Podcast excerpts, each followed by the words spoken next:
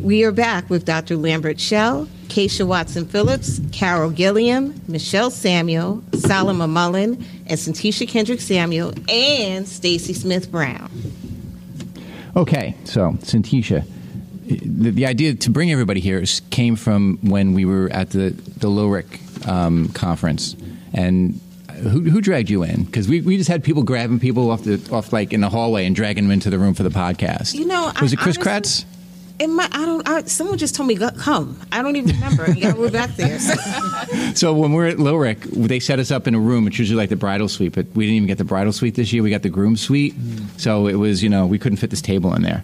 Oh, wow. And I think we were sitting on like an ottoman or something. It was it was pretty sad. But we had people just dragging people in, and here comes Syntychia, and the one thing that she said was, and it was funny because she said, you know what, I'm just going to say it. When when there are conferences, uh, people of color tend to look for each other in the crowd. So that said to me, th- there's a story here. So that's that's why I wanted to have this this dialogue and this discussion. Um, so um, I wanted to hear to, to expand on that, um, and that's the reason why we brought everybody here for this.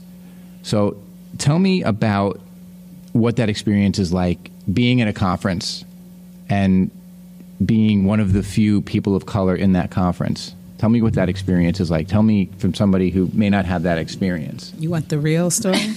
Well, you know, it's and it's funny because I was thinking about how can I draw a comparison to that, and you know, librarianship is primarily a female field, so I, you know, the guys are doing the same thing. We're like, is there any other guys around here?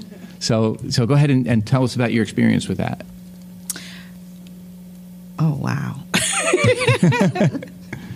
um, this is funny because it reminds me of um, there's a show called Blackish, and I remember we had a, a meeting one time at work, and um, one of the things that our, our white colleagues found out that was amazing was that black people do that. We look and see, you know, who's in the room because we're looking for a connection or um, a commonality, I guess. And the reason for that is because many times um, when you go to conferences, you are the only person in the room. I know for myself as a school librarian, that's usually the feeling. And it's a feeling of isolation. When I first became a librarian uh, in, in Nassau County, I used to go to meetings and no one would speak to me. You know, no one would say anything to me. And I was a brand new librarian but it wasn't the same for my white colleagues who were new librarians. Um, people would speak to them, people would acknowledge them. Um, so there's that sense of isolation. I'm not quite sure exactly why that is. Over time, I found out that I had to be very outspoken. I had to speak up, and, and unfortunately, or fortunately, however you want to view it, be the first to say hello, be the first to introduce myself, have the courage to, to join a group um, that may or may not, you know, be welcoming to me. So those experiences, unfortunately, it can be tough. It can be tough as a, as a new librarian to come into a space where you're not welcomed. I was just going to say, you, you want to, and for somebody who maybe runs an event like that, you want everyone to feel welcome. So it must feel incredibly disenfranchising to, to walk into a room full of people and nobody's talking to you. And it's funny because um, just this couple of months ago on Twitter, they started talking about all the microaggressions that happen in the library world when you go to conferences. So, for example, um, picking up a book at you know uh, when they have you know um, selling books or authors doing things, and someone saying you know put that back or that's not for sale, but then you witness some you know someone else doing something similar and it's a different thing. They're having a conversation with them. They're a little more welcoming. They give them the book. They give them the book. And, and on twitter yes. And on twitter that exploded I I don't know when the ALA conference was. um, Oh, Midwinter in Seattle. Midwinter in Seattle. A lot of librarians of color now started speaking out about these things. Where in the past, and, and someone mentioned it because I've been a librarian now for 15 years. This was happening 15 years ago, and I'm pretty sure it was happening uh, way before then. But now people are starting to speak up and say, you know, this is how we're feeling, and this is not okay that you know this is going on. Well, I um, I think with uh, you know we know that this field is 80, 87% white, All right, so there are not a whole lot of librarians of color. So when we go to conferences and we see each other, it's a natural thing. You you you want to be with people who look like you and talk to them uh, about their experiences. And and one of the things with people with librarians of color is the the, the bad assumptions. I mean, I can remember here I was dressed not like this. I had on jeans. I mean, I didn't think I looked like a bum, but I was weeding and doing a whole lot of stuff. I was on the stool, you know, and this white woman walked up to me and she said, Where's the librarian? And I said, Oh, I'm the librarian. I'm the Black Heritage librarian. Can I help you? And she was like, Oh, oh, where's the reference desk? And she walked away. Uh, you know, so, I mean, it's like, I think quite a few of us has experienced. you know, I think all of us have Yes, experienced yes. that. I, I, I know when I was working in Harlem at the public library, my, my director, you know, had on jeans, you know, and a shirt, and he was standing by the uh, men's room. And uh, this white man came out of the, the, uh, the uh, men's room, and he said to my director, Oh, you need to go in there and fix that leak. And he just assumed that my director was the custodian. You know, it's th- those kinds of assumptions. And, you know, you, I mean, look, you see what's going on today. You know, you can look in the news, you know, you can't uh, go to a, a pool where you live without somebody calling the police. I mean, it's just, it, this has happened over and over and over, and it happens in our profession. A lot of times people assume that we're not intelligent, even though we're in this profession, they want somebody else to, to wait on them.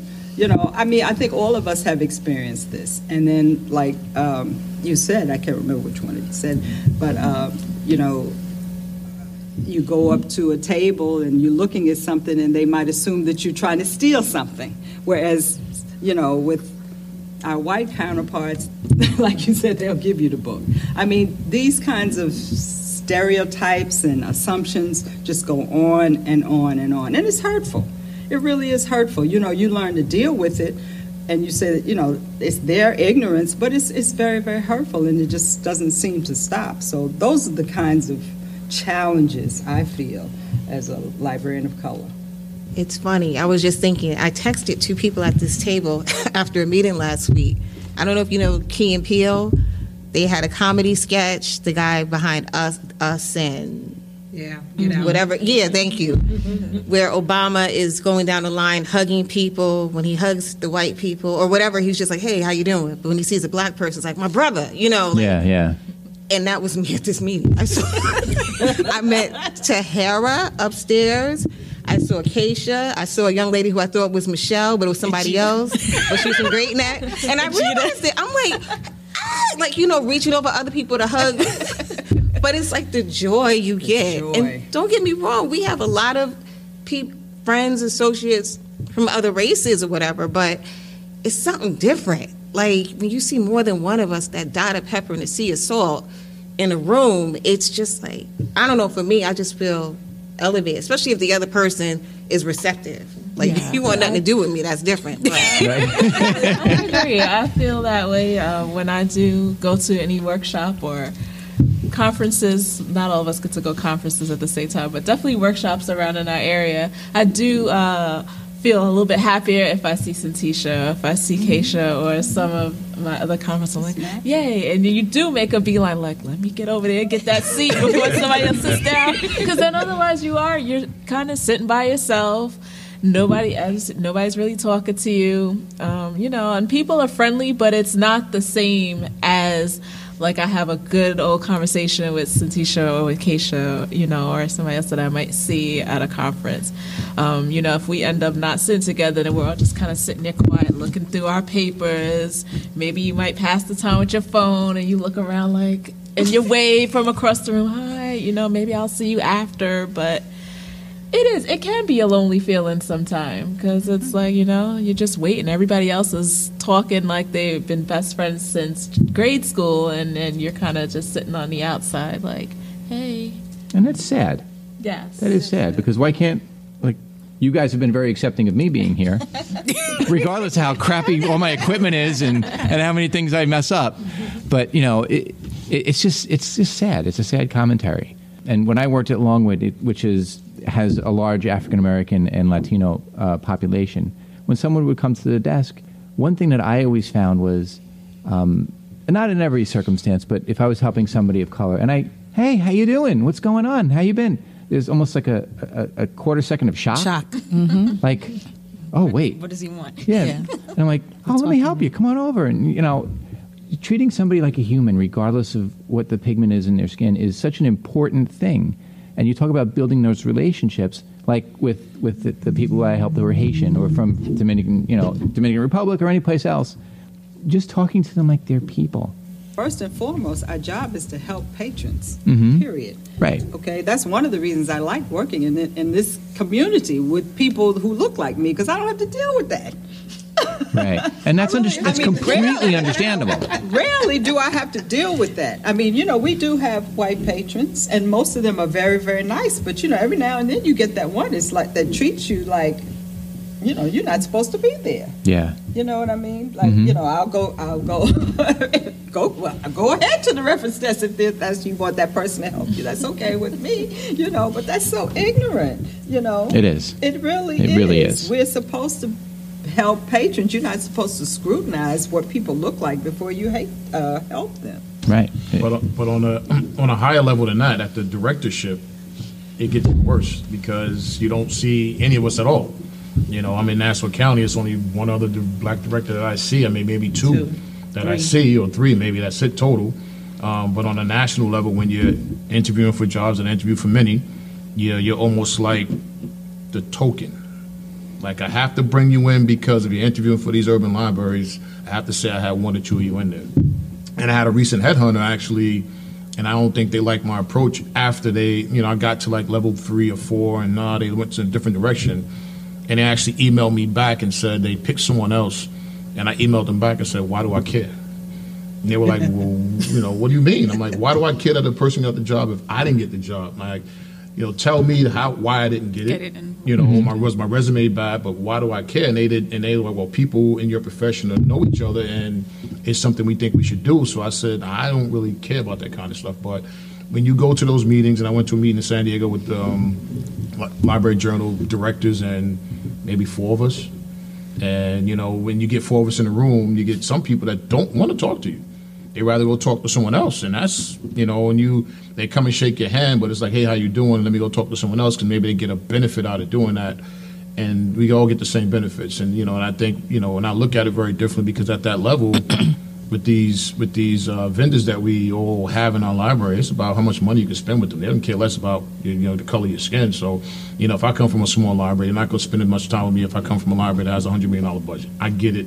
Maybe they don't get it, but I get it. So, you know, when you go to these conferences and the other things, the people that don't talk to you, it's kind of surprising. It's like it's more like a shake your hand, hello, go somewhere else because you know.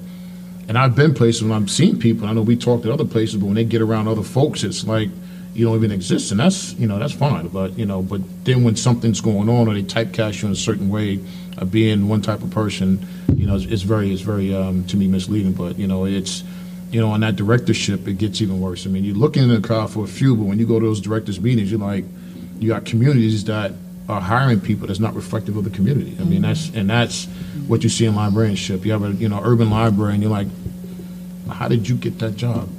You know, you went, you came from where, and you got that job. And there's a couple of them out there right now. When I email me back, I look the person up. I'm like, how did they land that? Wow. And not because of they doing these great ideas, because in librarianship, ain't but so many great ideas you can do. I mean, you know, the biggest thing now, no, no, no fines and all the technology stuff. You're going to do something a little bit different than someone else. You know, it's about leadership, and maybe the person's a good leader, but it gets even more difficult. You know, coming in Long Island, I got to get used to this whole civil service stuff, which oh, to me, I think is Talking about that. you know, which is, you know, I'm a person that got an 82 on a civil service exam.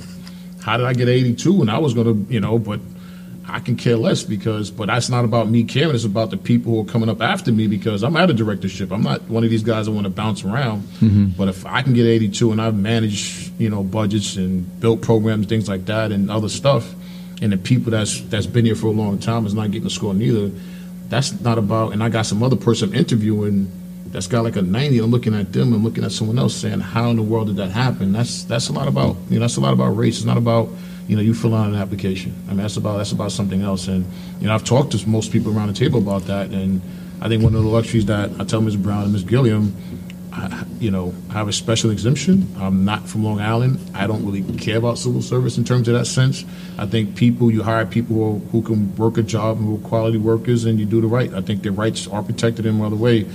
But you know, you go to some of these meetings right now, and it's it's, it's bad that you almost got to pull somebody to to talk to you about something when you're both sitting in the same seat, having the same issues in terms of you know color. I mean, you we all go into the same meetings, and we don't only face that people want to see in those meetings, but we can't talk and have a dialogue about that. And it's and, it's, and you know it, it's bad, and the profession reflects the nation. I think we think that is different because of what we do um, in terms of um, empowering people in the community with knowledge and information and technology.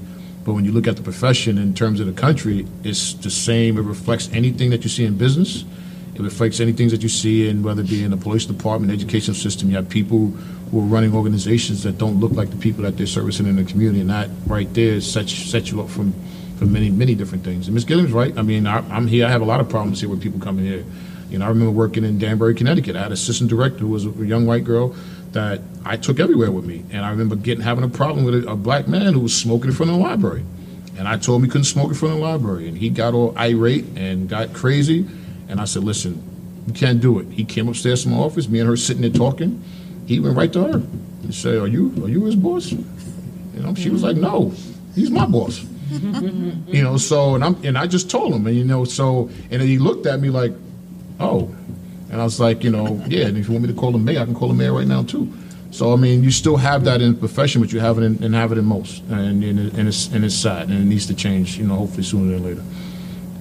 Yeah, I'm, I'm glad, just, just to, uh, uh, I don't want to hog the conversation, but just to uh, say something about the scoring, you know, uh, I came from New York Public Library, so I wasn't used to that civil service thing either. But, you know, Dr. Shell is right, you know, Dr. Shell, he's Dr. Shell, okay? I have four degrees. I was a school librarian and my score was 85. And then you have white librarians who just come out of library school who get 90s. How is that? I mean, how is that? Just look at it, you know. But you know, so it's just it's just not right. It just happens over and over and over and over again. I mean, you know, we've been trying to challenge that. Uh, I think the change in the whole Nassau uh, civil service system, but you know, we had to challenge that as as librarians of color, you know, because it is. How do you explain that? It's simple. How do you explain that? And it's interesting because in, in Nassau County it's different than it is in Suffolk County. So if you take the librarian one test, you're all nodding your heads because we kind of were envious of your system. But when I started to hear, because the, the whole training and experience thing, it's um, it's another whole can of worms because the, the the written test for the one and the two. You read these questions and you go, I've never, I've been doing this 15 years. I've never seen this situation. You know, so you get that end of it too with the written, but at least that's a more objective standard. Um, but I think tra- taking it and turning it into something that's more anonymous, where it's a number, so nobody knows that it's, you know, this guy or this person, and there's no bias that comes into play with with regard to giving a grade because they like somebody or don't like somebody. But they would have to make a test. Well, they a written test would help. A, a real test. And the test would have to be um, evaluated to see how it's connected to what's coming out of the master programs. Um, so the test is not outdated. Um, there would need to be a lot of work. And, and, you know, Nassau County has been very slow with any type of changes, in my opinion, um, which is why I went into the schools, even though schools are slow with certain things too. But, um, you know, you would really need some strong leadership in Nassau County to come in and change some of those things. And it's very tied into politics too, because they are redoing the tests now that uh, Democrats in office. And I'll, I'll say it, like the old administration, very biased. Like Miss Gilliam, you should have had a 100. I remember when that happened. It made I no. thought I should have too. It- it made- At least a 90. it, it made no sense. But I know other people who are not people of color who have no library experience, but they had two masters who were at the top of the list, and that walked them into a job. So I know they changed the test in Nassau County. They're supposed to make it more in line with New York State or the grading system. I don't know. I didn't go to that workshop, but it's. But even like yeah, take out our names like Syntychia. What you know I'm black. Like it's like, Are they looking and I have a we Hempstead address too. So right, exactly. make it anonymous. If I mean, do something, but it's too subjective. How about they just do what the rest of the world is doing? You submit your resume and you. Oh, that would, wouldn't that be great? Get rid of And you pick the best person for the job. And then Wouldn't that be if- great? If, if you need to be protected by a union, you're protected by a union. There's no problem with that. I mean, schools do it. I mean, but this whole, you know, it's, I mean, I, I, we, we have a position posted now. I'm going to sit and interview the same guy six times, and I'm not going to hire him. You know, but I have to go through the same process, and to me, it doesn't make sense. He, he and not because he's not a, he's just not qualified to work in this community, and I'm not going to set him up to fail. Like I don't do people like that, and I think you know you want to hire the best person for the job so that the people in the community benefit from having a quality a quality person work, you know, in your public library. But you know, like I'm dreading next week when we got to tell these people to come in because I'm like, like, like I'm. I'm telling you, I met a guy when he sat down for the interview. I'm like, I don't have no questions to really talk to you about. I mean, I can ask you the same question over and over again, but you're going to give me the same answers. You're going to send me a letter saying thank you for meeting, but you don't meet our qualification in terms of what's going on. So I mean, it's, it's you know that's I mean that's part of it also. But I also think that you got you know some directors who get to where they need to be or to that level where they're trying to get to and forget about the people that's you know behind them and trying to help them move them up. I mean, you know, I don't like you. you if your team, if you're a leader and, and, the, and the people who support you underneath is not is not helping you, or you're not supportive to them, then you you know your lead, you know your leadership and who you are doesn't does has, has no value. So, you know, and that's what I try to do wherever I am. I'm like, yo, listen, I'm not I'm not going to be here tomorrow. Walk out and get hit by a bus. Hopefully, you know, Ms. Brown has the skill sets to come in and be in charge, or in other words, succession planning. People don't do that neither. Who's the next person in charge that can probably do the best thing for you to have the same kind of vision, same kind of leadership? And if you if you if you work that way, it makes life a lot easier because you you know people value you and they see you know where they value stand and who they are. And it's not perfect. You know, I could, I could be a jerk. You know, many times, and I'm hoping, hopefully, they call me. Yeah, I tell people all the time, I got to couch them off. You want to come and yell and scream at me? Come yell and scream at me. I don't care. But you know, in the end, you know, how can we, how can we best serve, you know, the people that we're, that we're, that we're, you know, that we're, that, that are coming in here, and, and the community as a whole. Well, that's actually a good transition to the next question. The second question that we have, we kind of we kind of murdered that question. Okay. So, uh, and, and this is a great transition because one of my favorite people in this entire world is Melanie Cardone Leathers. I don't. I know Syntychia knows her. and I thought she was Shinnecock in- native. That's pretty funny, isn't it? Yeah, I'm glad Yeah, she she's she's half too. Italian. Oh, okay. Yeah. I love her to death. I worked with her at Longwood. We always have this. So the the one thing that she wanted to bring up, I asked her to be part of this as well. She wanted to talk about the, the idea that how libraries in minority communities don't have staff that's re- reflective of the makeup of the community. We were kind of addressing this earlier.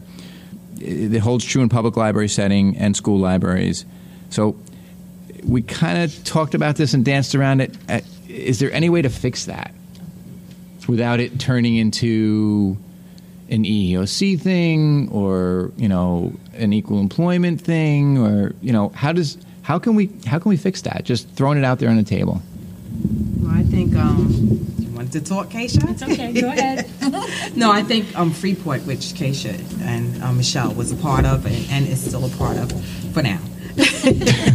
they, I think they got it right. They have a good model where they actually, most of their pages, they actually le- uh, elevated up to librarians by supporting them through schools and stuff like that. They could talk more about it. I'm not, I don't know the full story, but you know, that's some something that I carried with me um, as I got closer and closer to administration. Is you know, if I see someone that worked well, a young kid or young page that worked well during the summer, you know, I try to influence. If I saw that um, kind of skill set in them, to head towards librarian school or you know something like that. Um, um, also recommended a few um, pages just to work at the library as clerks as well. You know, get them started. But um, I think that's one of the things that we should definitely try to focus the most in is trying to bring up young talent starting from a young you know like we all encounter young teens. Um, middle schoolers is i think is our ma- most major patrons at a public library is the middle school because they're the ones that's kind of you know looking for some place to be or you know um, identity as well. Usually they come to the library and um, they're the most troubling too because the same reason you know they're young they're they're um, looking for identity Um, this is the age where a lot of them get bullied, you know, stuff like that. So they're the ones that you know we should begin to start, you know, like um, influencing and telling them, hey, get a summer job. You know, as soon as you turn 14, get your working papers. You know, we should really be influencing them because I think that's where it's going to come from. You know, um, the most. But that that's my idea on it. It, it's kind of like um, having trying to find Jedi's, right? And bringing them the Jedi the Jedi uh, training school, that kind of thing. You know, you want to try Start when to they're young. exactly, sure. I do kind of, I do agree with that. Um, and yes, Freeport was really good. A lot of us that were there at Freeport and some that are still currently there started out as pages. And, um, and I find that too, just going out and talking to people in the library world. A lot of people say, I started off as a page. You know, even if they went off somewhere else and you know, did a stint in another career, they usually, you know, come back to libraries and they're like, you know, I always came back to my home.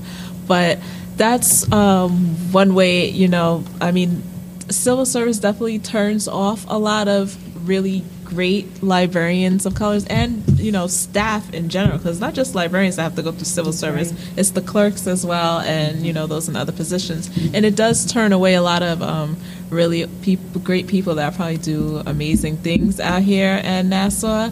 Um, they end up just going to Queens or New York Public or Brooklyn because it's just easier to get in the door. And when you need a job and you have bills to pay, you don't have time to deal with the politics of Nassau County and their civil service tests and you know having the residency and all the extra stuff that comes with it. But just um, you know trying to work with the teens and the youth that we see here that we see every day in our jobs and just letting them know i think just us being at the desk seeing us like okay that's a profession. I know when i was um, in high school and younger I, I had the experience of having a librarian of color but i never thought of a, being a librarian as a job and going to college like oh i gotta go get a master and all that. It wasn't a career choice like you hear when you say what do you want to be when you grow up? Oh doctor lawyer writer whatever. Librarianship wasn't really looked at as part of one of those careers to go to college and aspire to be. So i think us being out there and encouraging youth and saying this is a real career choice for you um, and you know there's opportunities and just being there and seeing them hopefully will make them think about it like okay maybe that's something i could go into down the line. And not just working in the communities because it's great to work in the communities where we are seeing it's mostly students that are you know of color but it's also great being in those communities that are not as diverse as well.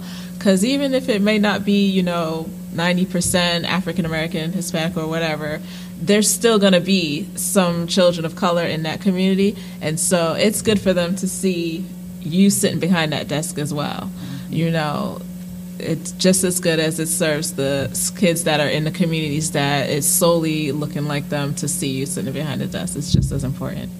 Can I just give Michelle props? Because that's why when you took your job as a department head over in Oceanside, I was like, yes, like you left Freeport, comfort zone, and then you're going to an area that is not as diverse, still lovely and everything, and you're going in as the head of that department. And that's a brave thing to do, and you're making an impact. So, yeah, and people are watching. awesome. It is. It's awesome to be there, and I think it's a great thing for me to be there because, like I said, there are children of color in Oceanside, and they come in and they see me sitting at the desk, and I see sometimes the surprise on parents' faces, stuff like that, when they see me sitting behind the desk, and then you do definitely see the surprise sometimes when it's like, you know, they do come in and say, "Hi, how are you?" and I say, "Oh, I'm the new head of children's," and it's like, "Yes, Like, yes."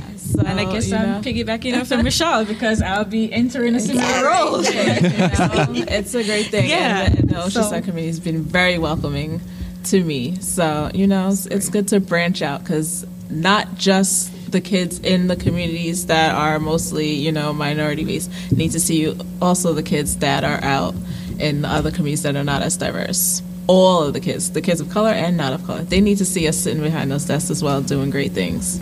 They need to be exposed to that. I totally agree, and this is. I mean, I toyed with the with the decision. Should I make a move? I've been working in three different, very diverse libraries, And I remember tr- um, accepting the position, and somebody's voice was in my head. oh, the person is laughing.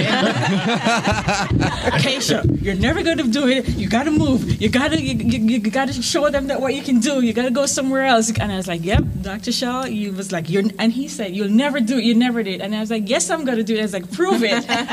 You know he did that on purpose, right? He did. He did. Yes. I told him that. I That said, reverse psychology thing. I said you did it on purpose because you wanted to see me go out there, extend myself, push myself, you know, stop being afraid, stop letting fear control you. And I thanked him for it the other day. I was like, I know, I heard you, I heard you. ah, you're never. and that is awesome. Like I can look at him and I can say, even as brief as our relationship has been, one year, I've been almost a year, and he made an impact. And I think you have to find people in your, you know, in the field, in your life that will do that. And as I sit behind the desk or wherever I go, I always want them to see me or any librarian of color as dedicated, just as passionate.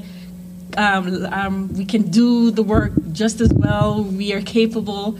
We have ideas. We just need a forum to get it out. And I think we're all doing a great job. And we just, you know, we will always continue to do a great job.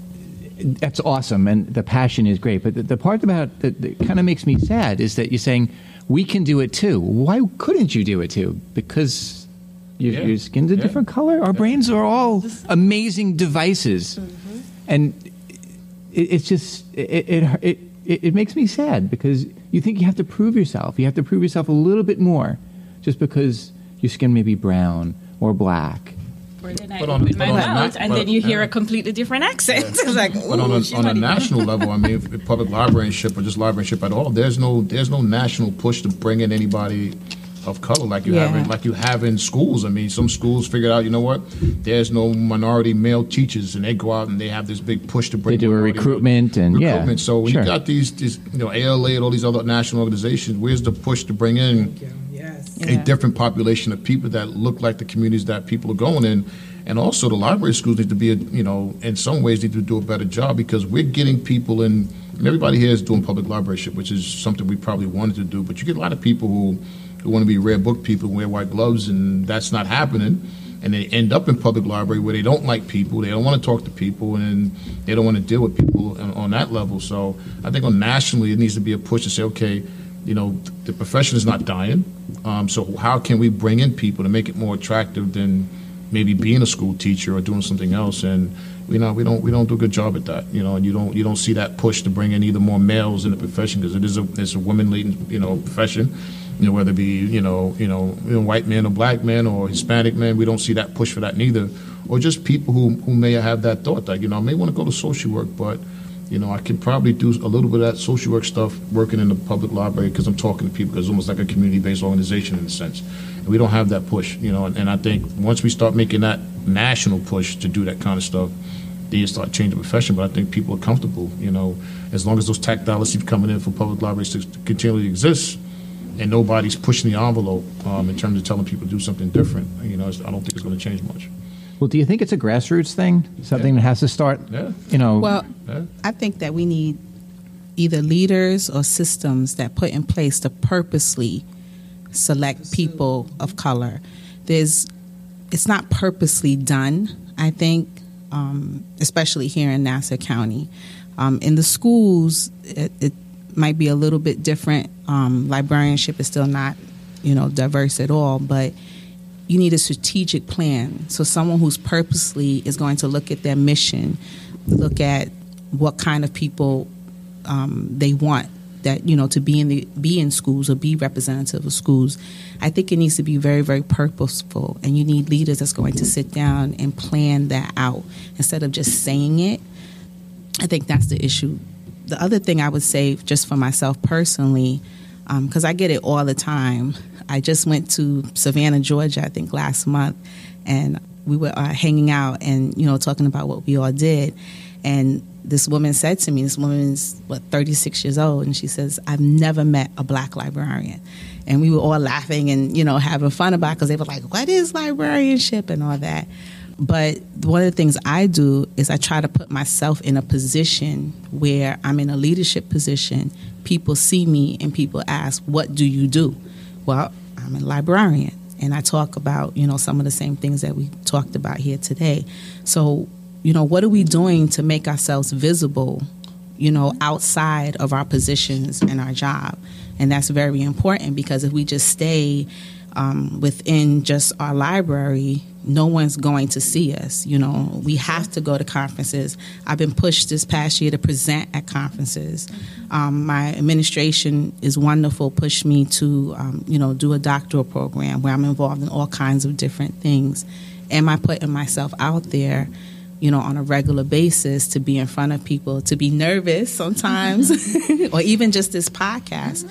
What we're doing with this podcast is promoting, you know, black librarianship, or not just black librarianship, but just librarianship, period, Mhm, with absolutely. all kinds of people of color. Because we still don't have enough, you know, Latinos. Um, at Uniondale Public Library, I don't think there's any Latino librarian, but the population's at now 50%, you know, Latino. So those are, you know, those are issues. But um, again, are our libraries, are our schools purposely, strategically trying to bring in people of color, and that has to have a discussion. You need stakeholders. You need more than just, you know, just saying it. Can I just um Yeah, go go for one it. Sure. obstacle because Salamah makes a lot of sense, but we have 54 libraries in Nassau County with 54. All right, is it still 54? But whatever, 54 different trust boards of trustees. If you don't have a board of trustees, I'm not knocking anybody, but if they're not invested in having a representative professional staff, either through in-house promotions or figuring out a way to finagle getting kind of in- recruitment. I, I almost feel like recruitment is the word we're looking for, right? Exactly. But if they're not invested with that, then you're going to get nowhere. Because I, I was a trainee at Peninsula Library in the Five Towns. Totally different community and culture. But what I noticed is that just about every librarian who was there in administration, they were all from the Five Towns. And the board, they recognized that and they saw the value in that. They knew the community.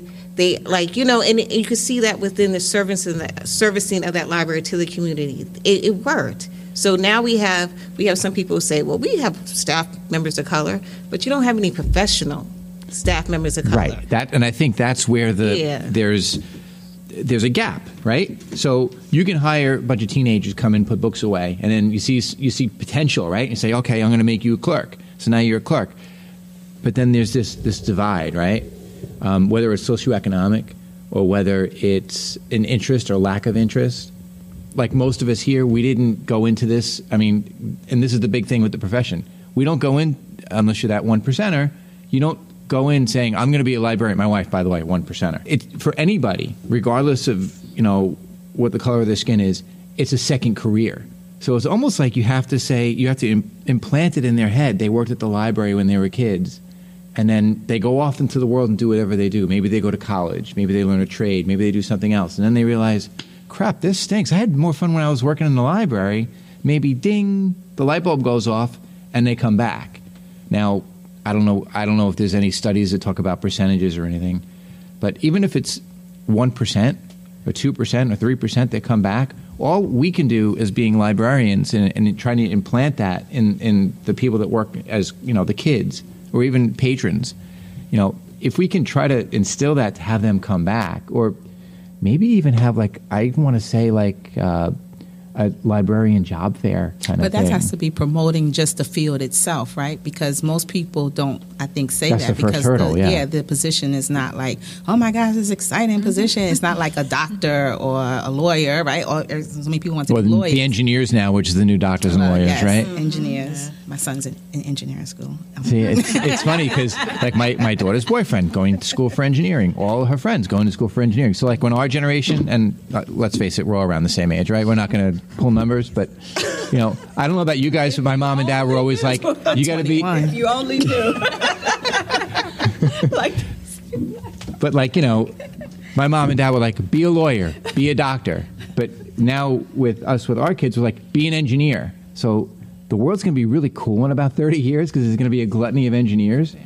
But I mean, look what happened with the gluttony of lawyers we had now, right? So I don't know. Engineering is a hard field. it I just, I just wanted to say something um, about the careers, about the profession.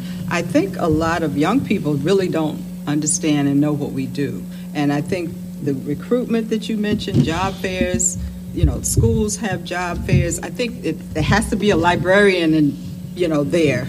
Uh, all these places. The tech stuff, you know, that's the world today, but, you know, there needs to be a librarian there because I tell students all the time when I talk to them, you know, they're law librarians and medical librarians. They're uh, uh, all different kinds of librarians. You don't just have to work in a public library. And right. I'm shocked, right? You know, there, there are librarians who work in museums. I met a librarian, all she does is cut out pictures all day. She works for one of the museums down to the, you know, she's a picture librarian. I never heard of that. But There's so- hospital librarians, so too. many, yeah, medical librarians, There's so many different kinds of librarians. And one of the things, um, when I was in the Freeport schools, I, um, I was a president of the Black Educators Organization, and the person who was in charge of hiring, the director of personnel, was a black woman. She was African. She was from Ghana, and we challenged her. We said, "Why aren't there more people of color? Why aren't you hiring more people of color?"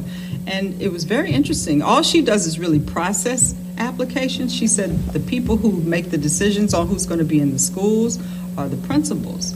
And she said, there are not enough of us applying. Mm-hmm. You know? So I Fair. said, hmm. That, really? You know, she said, there are not enough people of color applying, especially men. You know, because you, you look in the schools, you don't see that many men teachers anymore. You know, they teach physical education. Or, Shop or something you like that. something yeah. like that. But I, I thought about that. I said, and then why aren't they applying? Maybe because with us, maybe it's not enough of us. You know, To- so because they can they're not, see us There are not Mm-hmm. enough of us going to library school. That's possible. Nobody hears you screaming. You know, For it. so so something like Dr. Shell said, something has to be done maybe on a national level, or something has to be done to kind of get more of us, people of color, to go to library school, to get out there, you know, so that we can be hired and be in all these different segments of librarianship. Because it's it's really, like I said, the statistics tell you Yep. the percent, the pro, uh, what is it? The profession is eighty-seven percent white. Yeah, but it's not sexy anymore. This, this librarianship is not sexy. It's not something that people look at and be like, hey, you know. But then when you tell people what you're doing, they're like, Well, they're doing that. They still, yeah, they, but you, then when you tell them what you're actually doing, they're like, because my friends, I mean, my friends are, I know you're doing my friends do social don't have to service be stuff and all that stuff, and they wish they had my job because I'm like, yeah, I do travel, I do present. I'm like, every time I turn around, you're going somewhere, and I'm like, yeah. Or yo, you doing that in the library? I'm like, yeah. So. We got to make profession a lot more sexy than what it is. It's just, I'm so, No, he's right. He's right. He's right. telling you, you know, I, I use that term all the time. It's like, how do we how do we make this program sexier do- in, in terms of drawing people in, right? It's sexy, but we're saying the same. you More drop- drop your glasses off. Man, she, she's throwing down now. She's ready. Wow. So Talking it, about libraries. as wow i love it so as you're you're all talking about this my, my brain is turning. How can we put ourselves out there and say we're more than that stupid new york lottery commercial where somebody scratched off the ticket and said they won and, and everybody goes shh no i can't st- can't tell you. I destroyed them on twitter about 30 times because i keep getting the ads on my twitter feed. I'm like you kidding me? Really? So, is there anything that we can do on a local level to almost let's say let, let's let's throw it out there. Let's be the model, and then guess what? Do a presentation at ALA. This is what we did. This is how we're recruiting people of color. We're going to the schools. We're going to the community I organizations. need to present it, AL. Yeah, send us, send us someone different to talk about something that's different. Send them But I think- we have a bad- we have a terrible. Libraries have, and I've been saying this for many years because I've, I've worked on many different grants was at Queens. Libraries have a very different job. We we nobody cares about circulation numbers anymore. Like that's not important. And when I was at Queens Library, we're the number one circulating library in the United States. Twenty million. Nobody cares about that. Librarians have to redirect what they're reporting out to the community. We're getting people jobs. We're teaching people how to talk English. We, we're, we're a community-based organization. We're doing all the things that the government people or the, the naysayers in the community want to hear. We do a terrible job at reporting that out. We don't. We got people coming in every day looking for jobs, advancing themselves.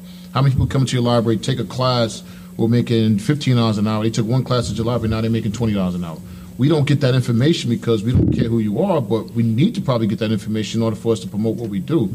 So even with our, even with this job that we have, you know, when I stand in front of a bunch of kids like I'm a librarian, I'm like, "Are you serious?" Mm-hmm. I'm like, "Yeah." And then you tell them what you do, and it ain't just sitting behind a desk. Right, So we got exactly. and that's the whole part. We got to change that whole The mindset. Shh, yo, we don't like. We don't you know, do that no more. anymore. I haven't done that in Right, maybe so- I did it twice. did. Until we change that whole image of who we are and what we do, and you know, the profession is going to remain the same. And how we do that, how we create that image, and maybe there's a PR stuff that we can do that to make it look different. Maybe it can start out here, start somewhere else.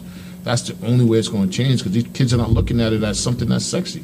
Right, They think that we don't listen. To, they think we don't listen to rap music or rock music or any other kind of music. We go home, you know, read books and have ten cats in the house. And that's not. You know, Wearing blue dresses and cardigans.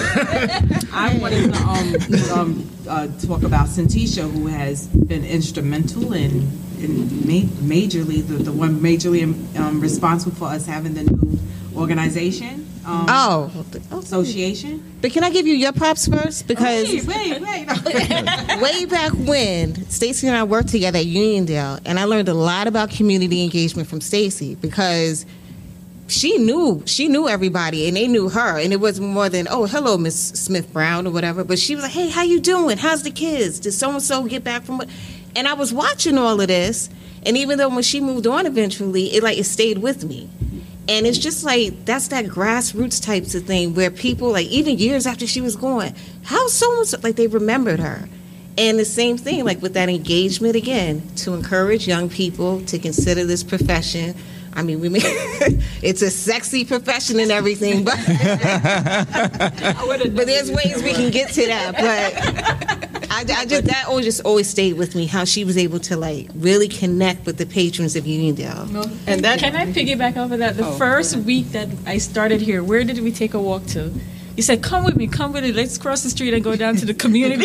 I was like, "This is this is my job." Okay, let's go. We walked across the street, down the road, around the corner to the community garden to Yeah. show me what. And I was like, "This is awesome. Like this is what we need. This is This is, how." Yeah, I have to say again, I have to thank Stacey for uh, Stacey walked me through my first bus trip. I'm in charge of the bus trips here, and we go on a lot of great bus trips. The first bus trip I did as a librarian here, we did it in conjunction with Uniondale. We took a tour of Harlem, and Stacey was at Uniondale right before that. That's before you had Naya. And Stacey walked me through it. She said, "This is what you do now. You put this little money. You do, you do this. You know." She was very, very. Uh, uh, uh, what's the word? Meticulous, I should say, about how you should set up this bus trip. And uh, you know, I've had ten bus trips since then. You know, but it's it's all about, like I said before, it's all that that part of that trifecta. It's all about outreach. You know, you you can't be a good librarian if you sit behind the desk all. And what we're I mean- and what we're talking about too, because I can give kudos to Stacey. Stacey trained me, right? When I was a librarian trainee at So all roads go back to Stacey. so Where was I? How come I missed this this boat? so we're so I guess one of the things we can do also to keep people in this profession is make connections, right? That's right. The connections that we need to make, and and I I, I was on Twitter. I'm, I'm on Twitter a lot, um, and and and a, and a, uh, a black librarian said, um, if you are a librarian of color, please retweet your name, what you do, and where you're at. And I have all I had all these new followers. We were all amazing. You had to take a picture of yourself. So we were like, you know, loving each other's pictures and everything. And we just made these connections now that, you know, you know, we even I mean, you, you can't really. Well, I'm kind of a little old school, so I'm not making friends on Twitter. Um, I know that's different now, but not me.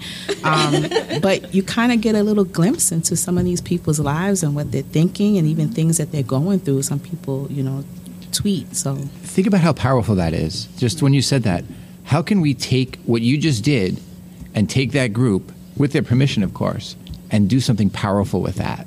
Because now, without even knowing it, you just created a database of people. Who- yeah, yeah. Now, how can you take that database of people, and even if you get one tenth of those people mm-hmm. to be involved in, in whatever that next idea is going to be with recruitment, with changing perceptions, making things sexy? I love that. Um, I'll never forget that one. Um, sexy libra- I'm the sexy librarian. We should all get T-shirts. Oh, but but you know what I mean? Like you made an instant database without even really knowing it. So how can now I you guys you're great at just anticipating the, the questions that I had because look this whole segment we're just covering everything. I don't even have to ask the questions anymore. Sorry, Syntychia, you can get an answer another What's question. my job? But but how can we turn that into something? Now I know you just started the new organization, We. Um, we collectively. yes. I didn't know everybody till today, so you, you were my, my my gatekeeper to that. Now, how can we turn that into something we can use for recruitment through outreach? Now, at Sachem, we do a lot of outreach to the schools, and we're bringing tech, we're bringing low tech, we're bringing high tech. We actually went to uh, their career day to talk up librarianship, Yep. and all of our swag disappeared. which is which is a good thing because it means the kids, if nothing else, they're going to pay attention for 15 seconds. How can we do that on a level with people of color? And how do we, first of all, avoid that perception that, no offense to the glasses with the, the chain on it, but how, but how do we avoid the, the idea that it's a white woman sitting behind a desk with a pencil stuck in the bun in her hair? I can't make a bun in my hair. Um, you know, how do we move away from that perception? Even people who weren't alive that are living in Russia now don't even know what the Soviet Union was like back then. So, how do we change the mindset of the young generation now to uh, not see the library as a bunch of old crazy white people with cats that you know don't go up from behind the desk and shush people and wear a shawl all day? You know, how do we change that perception? Now, I've seen a whole bunch of media campaigns where I'm a librarian and you know it's some guy that's all tatted up and or it's a person of color or it's somebody who's an LGBTQ person or you know how do we and I've talked about this on the podcast. This is somebody's going to throw their phone out the window now because I said it a billion times. We're really good at reaching the people that come into the building. We have your newsletter. We're really good at mailing those newsletters out, and we all know what happens in most of those newsletters. How do we go that step further and market ourselves? I mean, really, really market ourselves. How do we, as libraries and as librarians of color, how do we get the message out there? How do you it's it's just how do we do this? And this is maybe an ALA question. ALA, are you listening? You know, how do we do this for people of color? How do we attract people of color to librarianship? And how do we attract males to librarianship and male men of color as well? How do we make that happen? There, there needs to be some real meaningful discussions at, on, on the national level, but also right here in this room. Well, even the formation of this new committee, just think about it. We can get together amongst, along with all the other library staff of color who want to get involved. It can be clerks too, whatever support mm-hmm. staff. Sure. We could propose a program for ALA, for NYLA, for PLA, for Long Island Library Conference, mm-hmm. ULU in the city, things like that. This could be a tool where we can send as a committee conference proposals to get the message out on more than a local level. Yeah. That's one possibility. Well, That's one a- of the that's things that I, start. I the reason why I had brought up, you know, that you you guys you um, created this this chapter. You, um, I, the reason why I brought it up is because it all goes back to um, the the support, um, and I think most librarians should or may get their support from ALA and BCLA. BCLA. B- well, I'm saying LAA, ALA overall, and then BCLA, and then our local Nassau County, Suffolk County associations. I think that we really um, should kind of push that issue a little bit more for support across the board for librarians of color as well as regular, just librarians in general. Um, and I think that they need to get rid of this old format. You know, even the logo sucks to me. The NCLA, just, I mean, like it's old, it's outdated. Um, it needs a better logo. I mean, I'm, to me, that's just like the basic 101 to bring stuff like that up, but then also on um, build that up on a national level, uh, uh, local level, national level, so on and so forth.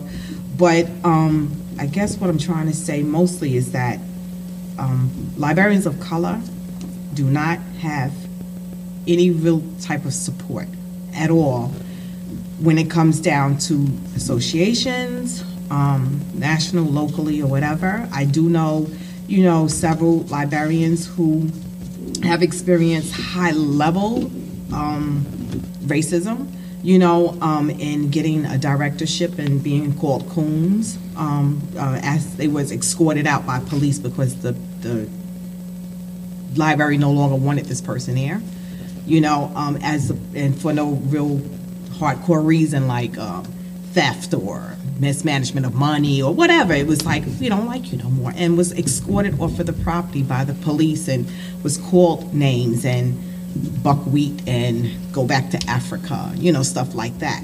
It was taken to an ALA level and nothing. There was not a sound, not a peep, nothing. That, to me, that's extreme um, racism in your face. It was documented. You know, it was in newspapers. It was um, it was horrible. You know, um, very little support. That that's just one of the stories. Um, plenty of stories that goes around. Um, and then who do you go to for the support? You know, um, can you go to ALA, which is a super duper big organization? You know, can you? You we have, and nothing really came out of it. You know, but all of that to say, um, we should be looking more to our associations, nationally, locally, um, and they should be doing more across the board for librarians to change the image of what a librarian looks like and making it sexy and making it look more cooler. And on top of that, plus, you know, helping us, um, uh, librarians of color, um, on a larger, larger, larger scale. That, that's just to me where it can start at, let alone just us in the room. Yes, we can do plenty more, you know, I, I think that it would be great, but I really do feel like the associations owe that to us. That's just how I feel. I think you got to stop looking at it. You got to look at the businesses that are making tons and tons of money. The, the Apples, the Nikes, you know, the card. Whoever's making all the money, looking how they branding themselves that make people want to get an iPhone or make people want to get a Samsung. Like take bits and pieces of what they do and try to use part of that and put it into a campaign for you know people people you know people when it comes to professional color. You know, we got to stop looking at it as you know we are quasi government in that sense, but you know when you're trying to build a brand or build something that's very different, you have to take bits and pieces of, of people that do things ten times better because they have ten times more money. But also, you can always steal bits and pieces of what they do and how they how they make people feel in terms of getting that. And I know BCLA, I was on executive board many years ago, and people walked away from it because they felt they wasn't supported when things critical things happen and you know they they they they I think they're changing that and trying to get people to come back on. But you know if something happens who do you turn to? Who do you support? What do you do? What's the fight? You know not and you know, what's the fight? You only are you mad because it's only a a person of color that gets upset or you mad about the whole thing that happened totally? So you know in terms of um you know what we do you know moving forward or how we do how we brand ourselves how we make this this profession you know truly what it is you know the image has to change you know and, and that's that's media. Um, um, and the branding has to change. And it's you know and like I had like I said Maureen O'Connor who's an Irish white woman who sat me down in the office and said this this profession is all white ladies and it needs you just like that. She told me right to my face, and I didn't believe her, but I'm like, I don't want to do it, but here I am today, and we still talk today. She's like a mother to me, and she's the one that pushed me. It wasn't no African American, wasn't an African American librarian. I had a few worked at Queens. It wasn't um, it wasn't African American women. I had a few worked there. They all knew me, but this she sat me down and said, I see the potential that you have. I know what you have. This profession needs you, and she made it happen. And I think every day for it. And you know, so when I got in this profession it's only right, like I said, for me to just give people, I think, that, the same opportunities that was afforded to me and, and bring people up, whether it be a person of color or not. But I think, you know, like Ms. Brown, Ms. Brown makes my job easy. You know, to be honest with you, she makes my job very easy. Ms. Gilliam makes my job easy. You know, you know, people who work here make my job easy because you know you want to empower people. And I, like I said, it just and it gets back to that that same old thing. You know, it goes to the community as a whole it goes to people as a whole in the African American community or you know people community of color. You know, it's that whole crabs in the barrel kind of mentality. You know, you're going up, I'm going to pull you back down because you're you're not. You know, but you know you got to get people when you're going up to pull whoever's behind you up to set things in place so they can climb up those ladders. You know, you put a peg. It's like you know, you know. I guess when you get lost in the forest, you put down you know bread chips in order to find your way back. And if we're not doing that in leadership, if you've gotten to the top, where's the breadcrumbs that you put for the next person to come to, to, to come forward with you? And I don't think we do enough of that. And we, we don't do enough of that. Until we start doing that, we're going to still always have these issues and these problems. And you know, I'm, I'm hoping that you know what you started will bring more people in to talk about this. You know, because it's not just about like you said, librarianship. It's about the clerks that come here as well, and how can we put people in you know, board positions out here in Long Island because the boards are more important than the directors out here. We all know that. I just, you know, but how do you put people in positions that, that can make, you know, that can do things different? At Queens, I hired people that was different. I couldn't get you in the librarianship, but I brought people in the library that was social workers, counselors, people who work in organizations that have position of power that can make decisions. So now, okay, you're not a librarian, you know, but you're working in a library. Now you see what the library is about. Now I could almost kind of push you in that direction to be a librarian. Now I had a woman, you know, who was working as a youth counselor. Push, push, push and now she now she's a, now she's a now she's a um, she's a librarian now. And that you got to do that kind of thing. Hire people to look and see what librarians do. Let people know that you don't have to be a librarian and work in a library. You can be a lawyer. You can be a accountant. You know, you can be. You could be an IT guy. You could be. You could be Guy, IT else. person. I'm sorry. and you know, and, and a decision maker in those positions, not just Sure. as a director, but a big time decision makers in those positions. Or you could be a trustee. You, know, you could be a trustee and be a big time decision makers in those decisions. So we got to talk about all that we do to get people to understand what's going on. But librarianship, you know, in terms of what we do, I just think that we don't do enough of, of talking about who we are and what we are. And like you said, I've seen the campaigns too. A guy standing there with a bunch of tattoos. That's not going to make nobody be no, you know, no librarian. You know, just like we have a recording studio here. I'm not trying to create more you know, more more rappers. I mean, I, the way they rap right now, I can I don't want to hear that crap no more. You know? but we're trying to create an, an avenue for people to, you know, the people who own own the equipment, the people who you sit. You know, I tell kids this all the time. Go look at a rap video from ten years ago with a guy sitting at the keyboard. It's the same guy sitting there ten years later who these guys are renting his studio. And they're paying them ten thousand, fifteen thousand, five thousand. That's it right there. Like that's the longevity. It's almost like on-the-job business. training. Absolutely. So you know you have to see that, and I don't I don't think people do that enough. I'm not saying I'm perfect for doing it neither, but you know I got pushed in this position as a way of, of, of as a way of life, and I can only you can only afford other people to do the same. We have a library aide who was with us since she was a teenager. Oh, she was one of our junior friends. She won the best award for Nassau County. And it was almost like having to pull her because you knew it was there. And she, she finally got registered for library school. And she's going to become a trainee. And it wasn't an easy road. She's from Uniondale. Sometimes she get mad at me. She get mad at Salamah. Oh, because we knew her potential. We were like, no, you don't need to stay in minimum wage paying job. Nothing, you know, it's good, honest work, but mm-hmm. you need to think about your career path. And it was just something I don't know. Maybe Salamah could chime in, but um, unless you don't want her to get mad at you here. well, I think she again. Um, it, you guys kind of mentioned it, you know, bringing people up. You know, Stacey showed me a lot of things, and we wanted her. We knew that. Well, we feel that this is something that's going to be best for her. But you know, I don't know if anybody raised a teenager. You know, these young people they they go all over the place, and we just patiently kept bringing her back, and. Um, I think you know she's there. I think she's she's figured it out, and maybe she hasn't figured everything out, but we just kept you know pulling her and pulling her and trying to get her to see um, a different story or a different light. So hopefully she'll find some happiness. And like I said to her, if not, then you know there's there's other things, but I think this is where she belongs. So I told her I expect her to be director. yeah, all that Like pressure. She puts on no the pressure, but she can do it. And it's funny because when, I'm sorry, I didn't mean to cut you off. When um, when I worked at Longwood, there were so many. I'm going to call them kids, probably not socially correct or whatever, but you know there were pages and then clerks. Longwood's an incubator. Longwood's a great place because it's an incubator for librarians. The only thing I wanted to say is that that whole mentoring as- aspect is so important because I think all of us can think of someone That men- yep. that you know mentored. And and, and like you were saying about um, some people have never when they say when you tell them you're a librarian and they say I've never seen a black librarian and you know I think about my childhood. I grew up in Tennessee and my first experience with uh, you know my mother and father were avid readers so they read to us me and my brother. But i remember the bookmobile.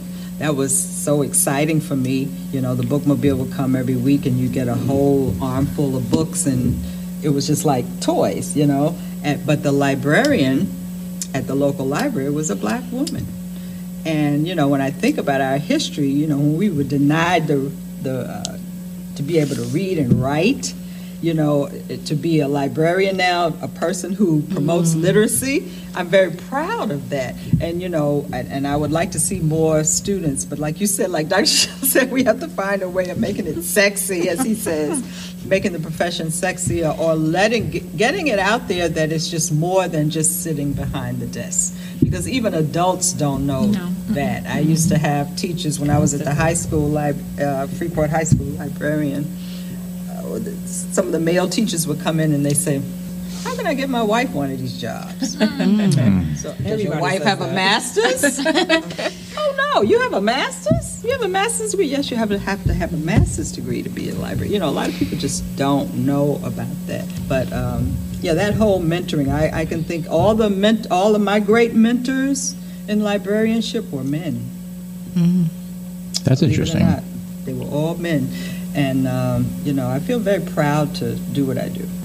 I think we would all feel that way, right? Yeah. Yeah. Yes. Well, I think we didn't solve the world's problems today, but we really, I think, put a voice to it. And uh, this is, should be a to be continued. So let's take a quick break. And when we come back, uh, we are going to be asking our group our top 10 library questions, or what we call the 032 list, which again, at Melanie Cardone from Longwood Public Library came up with the name during when she came on my podcast. And I'm saying my because Bob's not here. So the 032 list, uh, the number is actually the Dewey number for top 10 lists, even though we have 11 questions. Don't tell anybody. Again, thanks to Melanie at Longwood, and we'll be back in just a moment. Where's the pizza?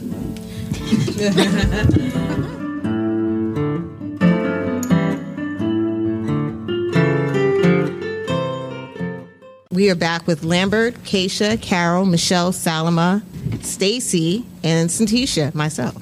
The group will be our next participants in our 032 list. 032 list. 032 list. Thank you.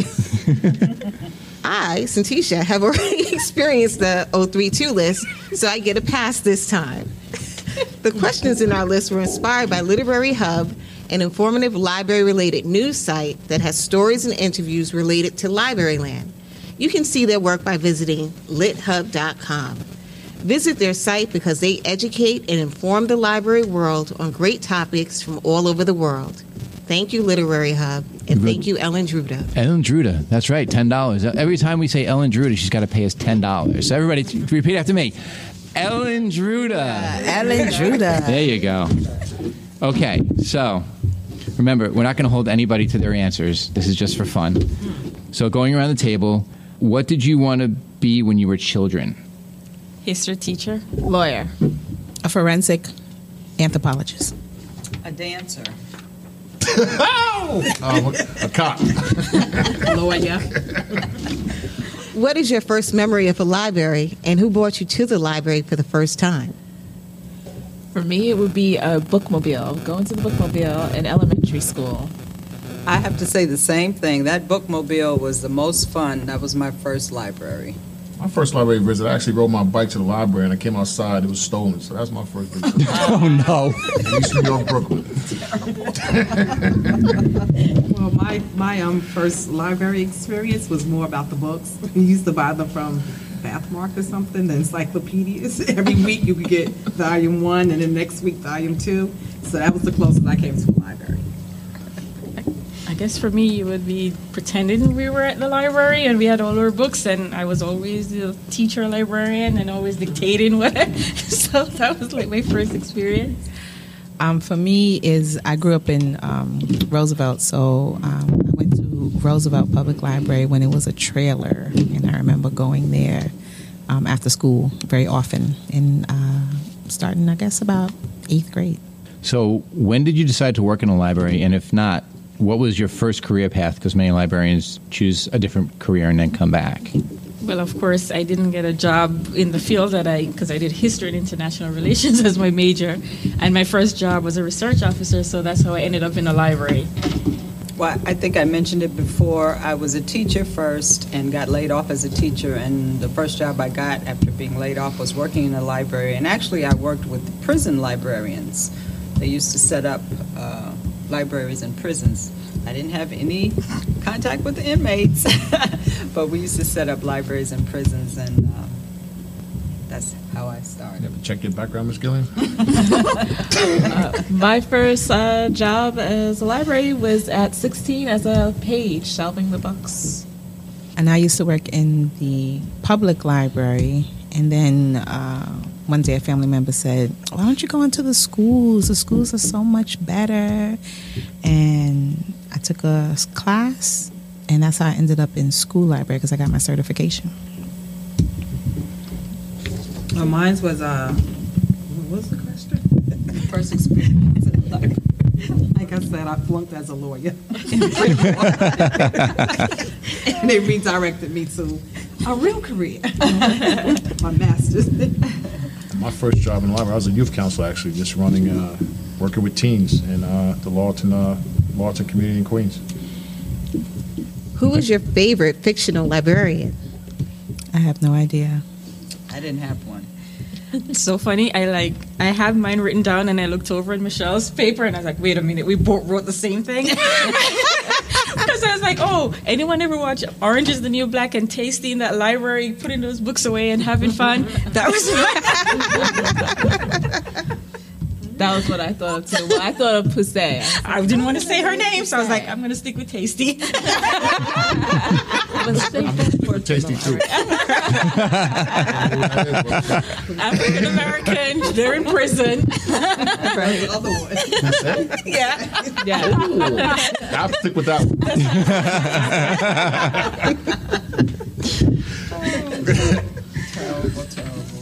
So, what would you be doing if you weren't working in a library? Well, my dream job, I always say if I didn't work in a library, maybe I'd like to like own a bakery and be a baker or something. We never had like that before. Yeah. That's a good one. I'd, prob- fun. I'd probably be doing something in the fashion industry. I'll probably be a basketball coach somewhere, high school, college, or NBA, something like that. I'd be nice and poor. Um, I am already as an artist. Oh my gosh, I would. De- you know what? I would love to perform in arts, and nobody would think that I love dancing, but I would love to be like a dancer or something. nobody thinks. I love education, so um, probably something in higher ed. What is your favorite section of the library? The arts and crafts section for me. I love The arts history and crafts. section. Mine would be biographies. Huh, That's a tough one for me. Probably. I, I don't know. I can't choose. I love it all. Oh my gosh, I don't know. I can't choose because I'm all over the place. Exactly. I read everything. like me, all over the place. I read it all. Next week, Magazine section cutting articles out. Exactly. The next week it'll be children's. The week after that it'll Exactly. be adults. That's me. So. After that, I don't want nothing to do with the library. I'm going to the auditorium and just sit there. yeah. I like the children's section because you can just like you have the outside, inside. You know, you can act crazy and make all the noise you want, and it's your space. You do what you want. I like the children's section. Yeah, like when you walk across the street, it's like, "Yo, Yep. Freeport, Freeport in the building." Yeah. Okay, if you had infinite space and budget, what would you add to the library? Well, I work in a small library in the basement, and we service about 800 students. Wow. So, and we have double classes. So, I would love a lot. Um, and we actually were supposed to be getting a new library. Not sure when, but the bond was passed. Oh my gosh, there'll be so much. We need space for books. We need space to hold two classes. I mean, we need so much. So, it would be just think of the biggest, beautiful school library that you ever imagined. That's what's in my head. You'll get it. You'll get it. And I'm thinking about the biggest, beautiful public library that has everything podcast, and studio. I mean, everything. They just come there for everything. I don't know. Well, I think, I think I would um, want to expand my department, the Black Heritage Department, because we were just given a big donation from a professor at Nassau Community College who died and has so much information, books, art, uh, memorabilia, all donated to us because that was his dying wish. So we want to start a mini library in his honor. I would definitely um, build an outside entrance to my children's room that led to a garden with green area, lots of space that I could do programming outside, story times, story walks, all kind of things. As we look to the two bosses. I, me personally, I think a, a, a gymnasium with a swimming pool with things so you can work your body out Talk on one about side. sexy and then- librarian. just work your body out on one side and then come you work your mind out on the other side. You have I like that coming in. idea, I like actually. that. People Yeah. would never go home. They would never go. Twenty four It's always seven. got to be so big, but um, I'm a little bit. Yeah, but uh, yeah, a- an annex um, so that we can do um, extended services or something. What do you love about your library? At the Oceanside Library, I would say I love the sense of community and family. Everybody's been super welcoming since I've been there. And the community is, they're very about their children and finding, you know, the best opportunities. They're very involved. And I love that the staff and the board loves the library. Well, I have to say, I love what uh, I've seen this library grow into. For me, I think it's the theater and the atrium. I think, you know, I think we have the best auditorium in Long Island. I just, and, and, you know, I just think that our auditorium, you know, I think Elmont's auditorium is probably bigger, but I think we have the best, uh, the best space and, and then what we do with it, I think is, is good. It makes you want to do good stuff with it. Yeah. I love that.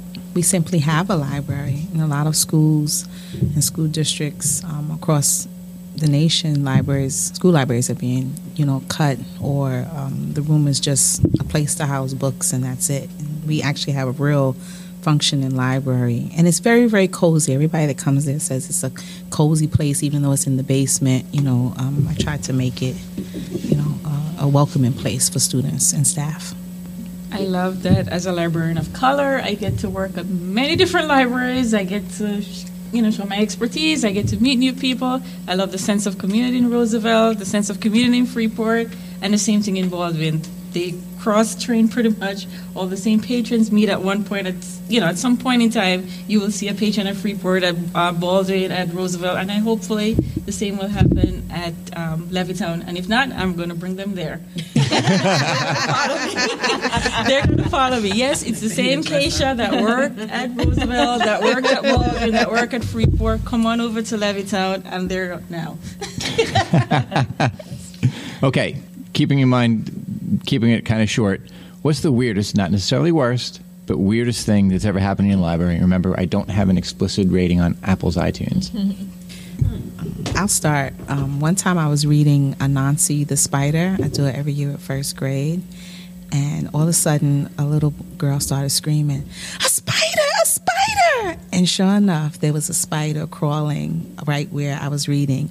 And we all started screaming, That's Anansi, that's Anansi. And of course, a little boy tried to squish the spider. And I said, No, no, no, no, we cannot squish Anansi. And I don't like to see things killed. So a little girl took the spider and put it in the hallway. And that was one of the weirdest things. Librarian weird. yes.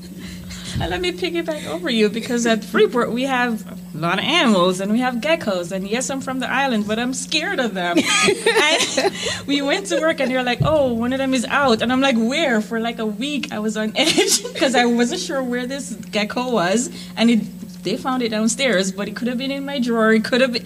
I was not. It's not funny. and they're like, yeah, the island girl is. I'm like, yes, I am afraid. I am afraid. Yes, I'm from the islands, but I'm afraid of lizards. So- No, I can, I mean, there's a lot of strange things that happen here, but the strangest thing that happened to me in a library was not here. I don't know if I should mention it. It was, it didn't happen here at this. That's okay. It happened when I worked in Harlem. Uh, This woman came in and, I think she was under the influence of something, and, you know, I saw her, it was a one-floor library, small library at Harlem Library. And I didn't see her anymore, and my director at the time, Mr. Hammond, came over to me and he said, I want you to go over there and say something to that lady. She's behind the stacks. So I went over there. He, I mean, I, he, he, he was, he seemed to be embarrassed. So I was wondering why he was asking me to go over there.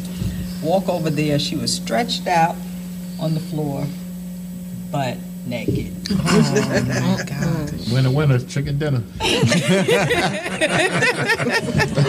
So I was like, I immediately ran back to my desk and got my coat and put over her.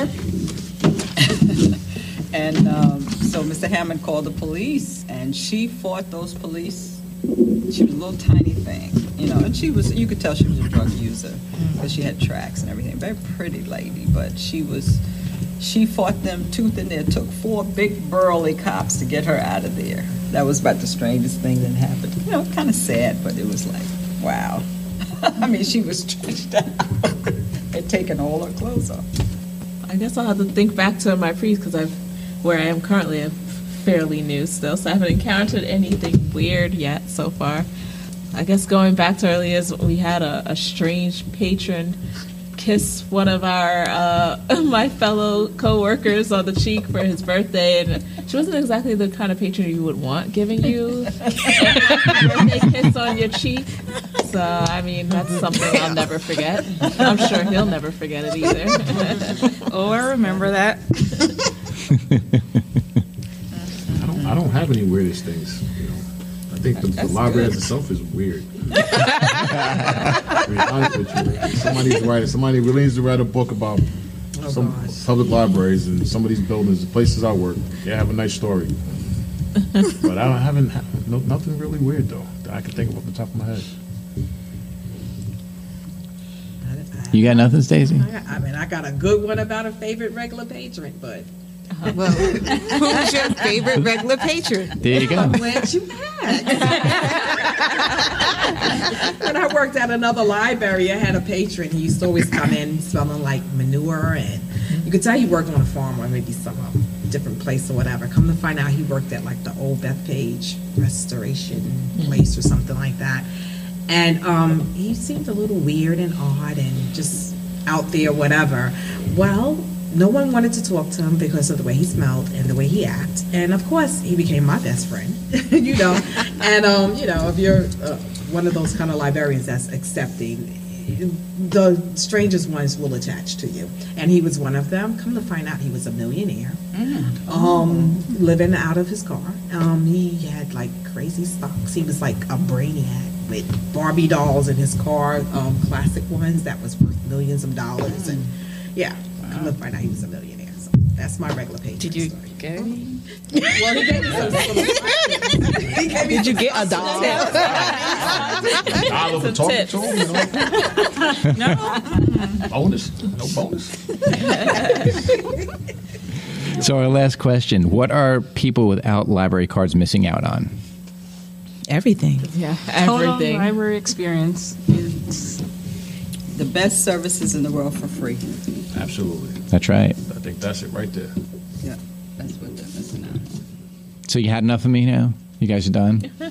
Throwing my ass out of here? I am. Give it to you. That's very nice. No, very this nice, was great. That's all the time we have for this edition. And if you have any questions or comments about our show, visit our contact us section on our website, thelibrarypros.com, and we have uh, we'll have links and photos from this episode on the site. Uh, and you can visit us on Twitter at, at the Library Pros or on Facebook at facebook.com slash Library Pros. And don't forget to subscribe on Apple Podcasts, Google Play, or wherever you get your podcasts. And don't forget to tell a friend because word of mouth is how our listenership grows. And remember that the opinions stated by the Library Pros and their guests are solely those of Chris and Bob, if Bob were here, and not those of the Sachem Public Library, who hosts most of our podcasts, uh, the Emma S. Clark Memorial Library, or any other library. So we'll see you next time.